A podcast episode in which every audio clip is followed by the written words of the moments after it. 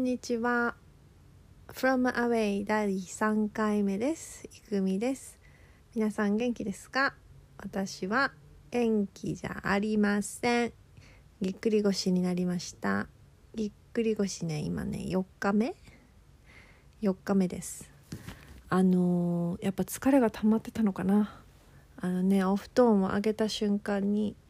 ピリリリってあのー多分ぎっくり腰経験者ならわかると思うんだけどあのなんか電気が走るような腰にねビリリリリっていう痛みとともにえあとどうしようみたいな。これはやばいぞ。もうすごい痛さだからさそのまずどうしようっていうのはここからどう動こうっていうどうしようだよね。であのーなんかもう過呼吸になりそうなぐらいパニックって。どどうしようってなってその時はねあの私と子供2人しか家にいなくてしかも運悪くその朝からマイケルがあの持病の手術のために入院する日でねマイケルを送り出してよし新学期に向けて夏の大掃除するぞと思って布団を上げたその瞬間のあのぎっくり腰でした。はい。でまあとりあえず布団はまあ、投げ捨てるというか布団はまあ離すよね。手放して。そこから壁に手をつくのかそれとも床に手をつくのかで、えー迷うどちらが痛い痛くないのか、まあ、どっちにしろ痛いじゃん。であの過去のぎっくり腰の経験の時に横になって横向きで寝るっていうのが一番腰に負担がかからない、えー休み方だというのをあの学んだのでまずはあどっちにしろ横になろうと思って、えー横になりました。もうそれすが本当それすら痛かったね。であのーもうマイケルが帰ってこないし病院にから繋がらないっていうのは分かってるから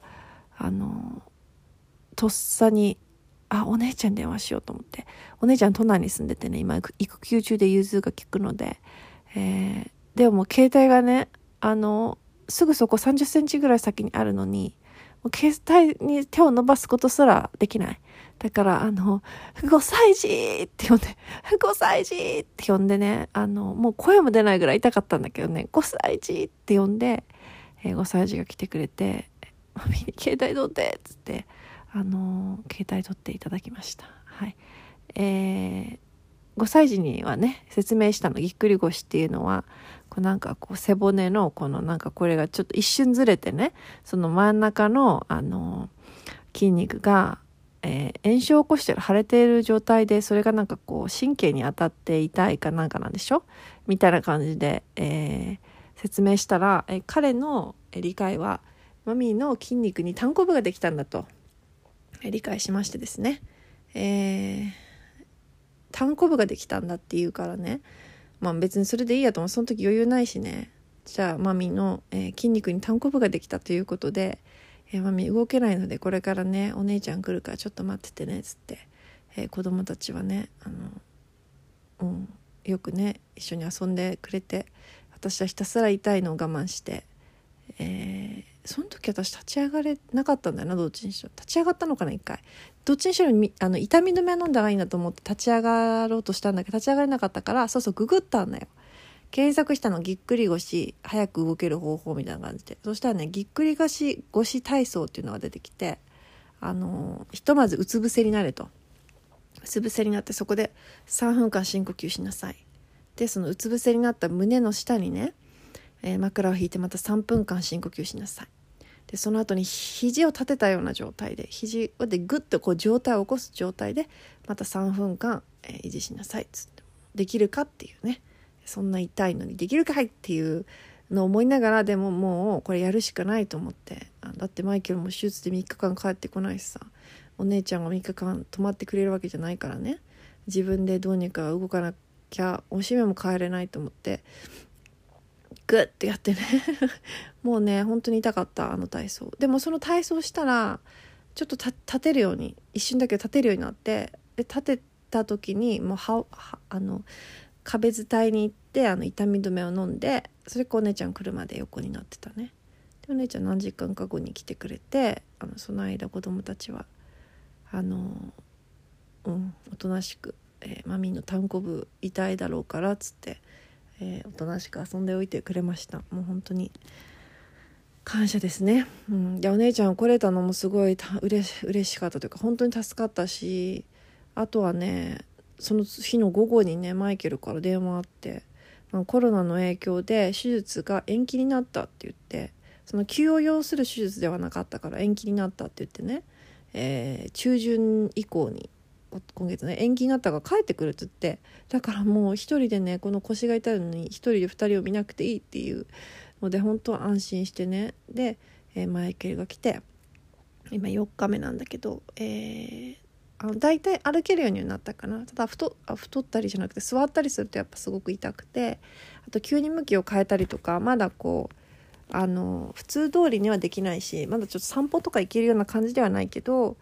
あの最初の数日間に比べれば全然あの良くなりましたね。だからそんなこんなで夏が終わりましてあの何だったんだろうねっていう感じだよね。夏が終わってしまったよぎっくり腰になったままと思ってで、えー、子供たちはねその手術のことがあったからちょっとあの幼稚園は、えー、今週いっぱい行かせないって決めてたのでそれもあって結構あの臨機応変に対応できたのがあったからね。あとやっぱ涼しかったし東京すごい今涼しいんだよ。雨が降ってて。だからあの不幸中の幸いっていうかそのぎっくり腰になったこと自体は本当にねダメージが大きくて、えー、仕事もかなり落ちてるしどうしようっていう感じだけどあの、まあ、タイミング的には、まあ、ベストなタイミングでぎっくり腰になったって言ったらおかしいけどね。かなと思って。ただその分ね本当あの家の片付けとか全然終わってないし新学期の準備もできてないしあのちょっとやばいかなとも思ってる、うん、あのやっぱりね8月に無理しすぎたのかなって思うね。子供たちがずっと家にいたっていうのもあれだしあの人生初のそのゲラ構成っていう作業と、えー、役者後書きを書くっていうので結構やっぱストレスを溜めてたんだろうなと思って自分自身。でそのそれが終わった後すぐにねもう一つの本の、えー、原稿の最終チェックがあったから、まあ、それはまだ今もあるんだけれどもそれもしなきゃいけないんだけどやっぱかなりね根詰めて、えー、いろいろやっていたんだなと思って私の悪いところはねやっぱあのー、根詰めてくるとねこう何て言うのかな全体的にあまりこう見えなくなっちゃってかなりねあの前のめるんだよね。多分姿勢を前のめっちゃうの。あの気持ちが前のめると。あの他のことがあまり見えなくなるというかすごいあの、まあ、集中力はだから高いんだけどその分周りのことがすごいおろそかになるからあの自分の体も含めね。えー、やっぱそこは毎回反省してるんだよね私ね。毎回こういうこと言ってんの。あの去年ねこれ前に「ふみくみ」っていうポッドキャストやってたんだけどその時のやつ去年のやつ聞いてたらね同じ時期にね首首をねあのこうやりすぎてここの頃もねあのはね、えっと、アイヌについての本の、えっと、訳校が終わったのかな。その本はねまだ出てなくて学術書なんだけどそれが終わった時でその時も首がもうパンパンになっててっていうことを話してたからねあ雷だ。雷鳴ってるよ。雷だね。なんかすっごい雨多いよね。なんかこう秋っぽい雨がえずっと降ってる。だから私がぎっくり腰になってからだから。4545日間ずっと雨降ってるんだよね。これ日照時間大丈夫なのかな？いろんなものに。っていうふうに思うんだけど、うん、どうなんだろうね、えー、そしてですね。そう。でその筋肉の単行部。っていうからね。今日ね落ち着いたからね。あのー、5歳児にね言ったの。あの筋肉の単行部はあの普通ねこの場合はぎっくり腰だけど普通に筋肉を使いすぎて筋肉に単行部ができたみたいなあの感じになる時それ筋肉痛って言うんだよって言ったらね彼ね筋肉痛？筋肉トゥって言うからねなんで2だけトゥっていうの？っつってだって筋肉トゥでしょマミ？筋肉トゥっていうか違うよ筋肉痛だよ。痛だよ。筋肉痛はね痛いって書いて筋肉痛って読むねって。筋肉痛？筋肉痛って言うからもうねなんかおかしくてね。でぎっくり腰の時笑ったらすごい痛いじゃん。だからねもうね やめてくれって言ってから。筋肉痛って言うからさ可愛くてさ。えー、でこの前から私しつこく言ってるじゃん。ほらうちの子がさあの2歳児がね「すごいよね」とか「かわいいね」とか言ったら「でちょ？でちょ」って言うって言ってたじゃん。でこの前なんか宇多田ヒカルさんがなんか自分の息子は褒められるのがすごい苦手でね「ハンサムだね」とか言われるとどうしていいか分からなくなるっていうのを言っててそしたら「ありがとう」って言えばいいんだよって宇多田ヒカルさんが言ったってそしたら「なんでもっと早く教えてくれなかったの?」って息子さんが言ったっていうそれがちょっとバズってたのねツイッター界隈で。で私は思ったわけこれうちの子はね可愛いねって言われると「でちょ」ってこう言うその自己肯定感の塊みたいな感じじゃん。で5歳児どうかなと思っててで5歳児はね「可愛いね」とか「かっこいいね」とか言われると、まあ、何も言わないんだよねなんかしれしれってしてるだから「ありがとうだよ」って言うんだけど「ありがとう」ってあんま言わないんだよね。だから自己肯定感低いのかなって思ってたのそしたらねなんか今日工作しながら「I might be genius!」とか言っててあの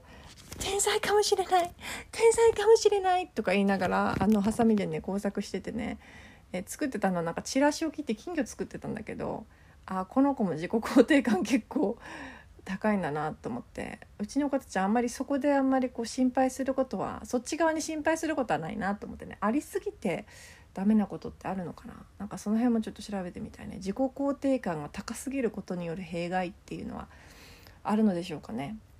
なんか私はあまり自己肯定感高く育ててない育ってないんだよね多分ね。であのカナダとか行きつつ自己肯定感上げ上げてきたというか上げてきたっていうのもおかしいよね。あのうんこれは自分でいいな好きだなっていう気持ちを培ってきたっていうのが結構大人の段階で起こってると思うんだけどあの子たちは割とあの幼少期でそれが起こってるからそれがえー、学校システムに組み込まれてどうなるんだろうねってねマイケルと結構話してる。なんかあの今はさその結構外側でねあの生活しているというか幼稚園には入れてるけどなんかそこまでこうやっぱコロナの影響もあるからガチガチにそのシステムの中に入っているって感じしないんだよね。学校行事も少ないしあの親が参加してどうのとかいう行事もあんまりないしね。でえっとあの5歳児は特にあの1年目日本にいてで2年目と3年目がトロントにいてトロントの子ども園っていうところにいたんだよね。そこ割とこう自主性をこう強調するようなとこであんま集団行動っていう感じじゃなかったので、まあ、いっぱい子供いたんだけど。で今度、えーと、4歳からこちらに来て4歳5歳多分6歳までこっちで、えーと、日本の、えーと公立の教育を受けるんだけどあのそうなってくると今度はやっぱりあの重点が結構ねやっぱ協調性に置かれてるなってすごく思うんだよね。集団行動ができるとかあの人と同じ行動ができるっていうところにすごく重きを置かれていて逆にやっぱあのうちの5歳児あんまりそういうの得意じゃないからこうあの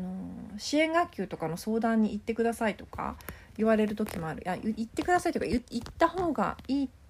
とは考えられませんかねお母様みたいな感じの相談を受けることとかもあってなんか私あんまりそういうの心配はしてないんだがあのマイケルもねただあのマイケルと結構話してるのはその家庭の中での見え方とやっぱ外の見え方も違うしね、えっと、これからあのなんていうの小学校とかで本格的にそういうシステムに組み込まれていく中であの